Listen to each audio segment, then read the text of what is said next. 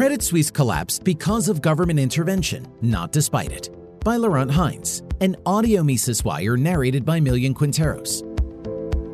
Credit Suisse, one of the 50 largest banks in the world, has joined the long list of Western banks over the past 2 decades that have been rescued from the brink of failure and subsequently acquired by a larger financial institution. After comments from the chairman of the Saudi National Bank triggered the evaporation of almost a third of the mega bank's market capitalization, the Swiss National Bank, SNB, announced the creation of a new facility to preemptively strengthen Credit Suisse's liquidity, i.e., bail the bank out, in order to prevent a full-blown financial crisis. This was followed over the weekend by the announcement of UBS's intentions to purchase the bank at a significant discount with the full support of the SNB, while over $15 billion in bonds will be defaulted upon.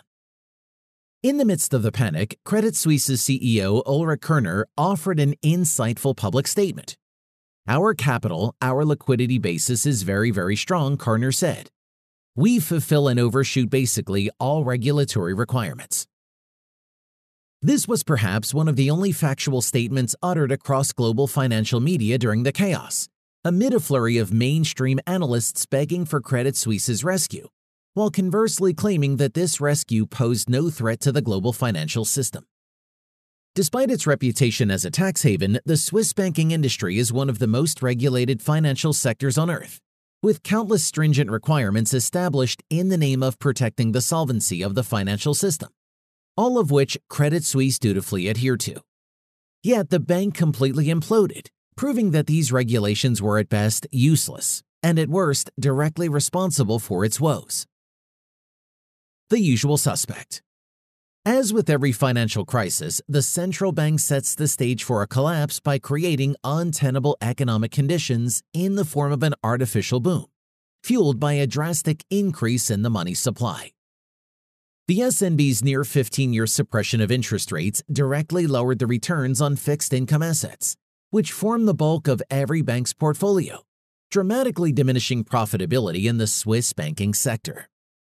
More importantly, the SNB's distortion of markets resulted in all kinds of financial absurdities, such as negative-yielding 50-year government bonds, 0% unsecured corporate bonds, and near 0% mortgages. These malinvestments never would have come to life without the SNB's intervention, but year after year of low interest rates, zero interest rate, and negative interest rate policies have resulted in Swiss markets pricing themselves upon the lowest rates seen in 5,000 years, a recipe for disaster. While the yields on Credit Suisse's assets continually fell as the suppressed rate environment dragged on, the vulnerability of its portfolio to a rise in interest rates increased. Anyone with a shred of common sense questioned the sustainability of keeping rates so low for so long. But as always, state officials justified their delusion through convoluted academic dogma. Harmful regulations. Credit Suisse's downfall further highlights the failure of financial regulators, whose meddling exacerbates the vulnerable position of private financial institutions as middlemen in the business cycle. Cookie-cutter regulations seeking to stabilize the financial industry through arbitrary capital requirements invariably have the opposite effect, as investment positions are dictated by unelected bureaucrats rather than managers of financial institutions who are evaluating market signals for themselves. Asset allocation enforced by mandate and decree rather than guided by free market prices leads to severe waste and malinvestment, while forcing financial institutions to pursue their desired investments in black markets. This phenomenon transpired in 2008 as the first Basel Accords pushed banks into seemingly low-risk mortgage-backed securities and off-balance sheet leverage. The same effects have arisen throughout the cycle, as banks such as Credit Suisse were forced to hold large portions of low-yielding assets in the name of reducing systemic risk. Rather than protecting the megabank, regulators virtually guaranteed its failure once interest rates rose, as they eventually did. Boom turns to bust. While depressed global consumer price inflation CPI rates had provided cover for the SNB's activities, the recent rise in Swiss CPI figures forced its hand, and it began hiking interest rates and trimming its balance sheet in the second quarter of 2022. Less than a year later, with interest rates having barely risen above 0% from the previous -% rates, economic growth is pointing toward imminent recession, and the country's second-largest bank just required a central bank-sponsored rescue. To any proponent of the Austrian School of Economics, this is yet another example that can be added to the list of countless business cycles that have proven the validity of Austrian business cycle theory.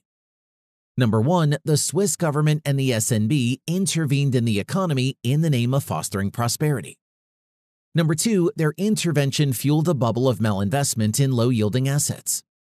Number 3, their attempts to slow the resulting uncomfortable rise in prices without causing a recession were futile, as the bubble popped, and the illusionary house of cards they had erected collapsed before their eyes. The dissolution of Credit Suisse is far from the end of this business cycle's financial crisis, as negative interest rate policies were not unique to Switzerland, having been implemented across Europe and in Japan.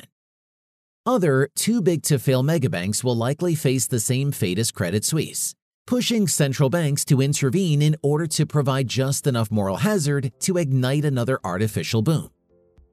The Austrian School's accurate forecasts, many accurate forecasts, will continue to clash with the ignorance of Keynesian economists and government officials, as long as they disregard liberalization in favor of regulation and intervention. For more content like this, visit Mises.org.